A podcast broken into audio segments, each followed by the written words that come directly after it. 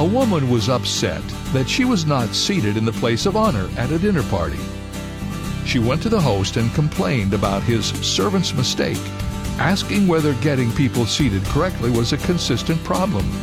Oh, not at all, the host replied.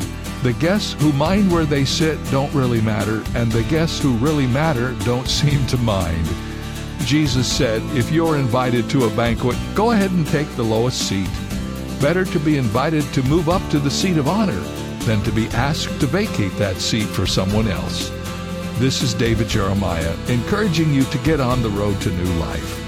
Discover God's perspective on honor on Route 66. Route 66, driving the word home.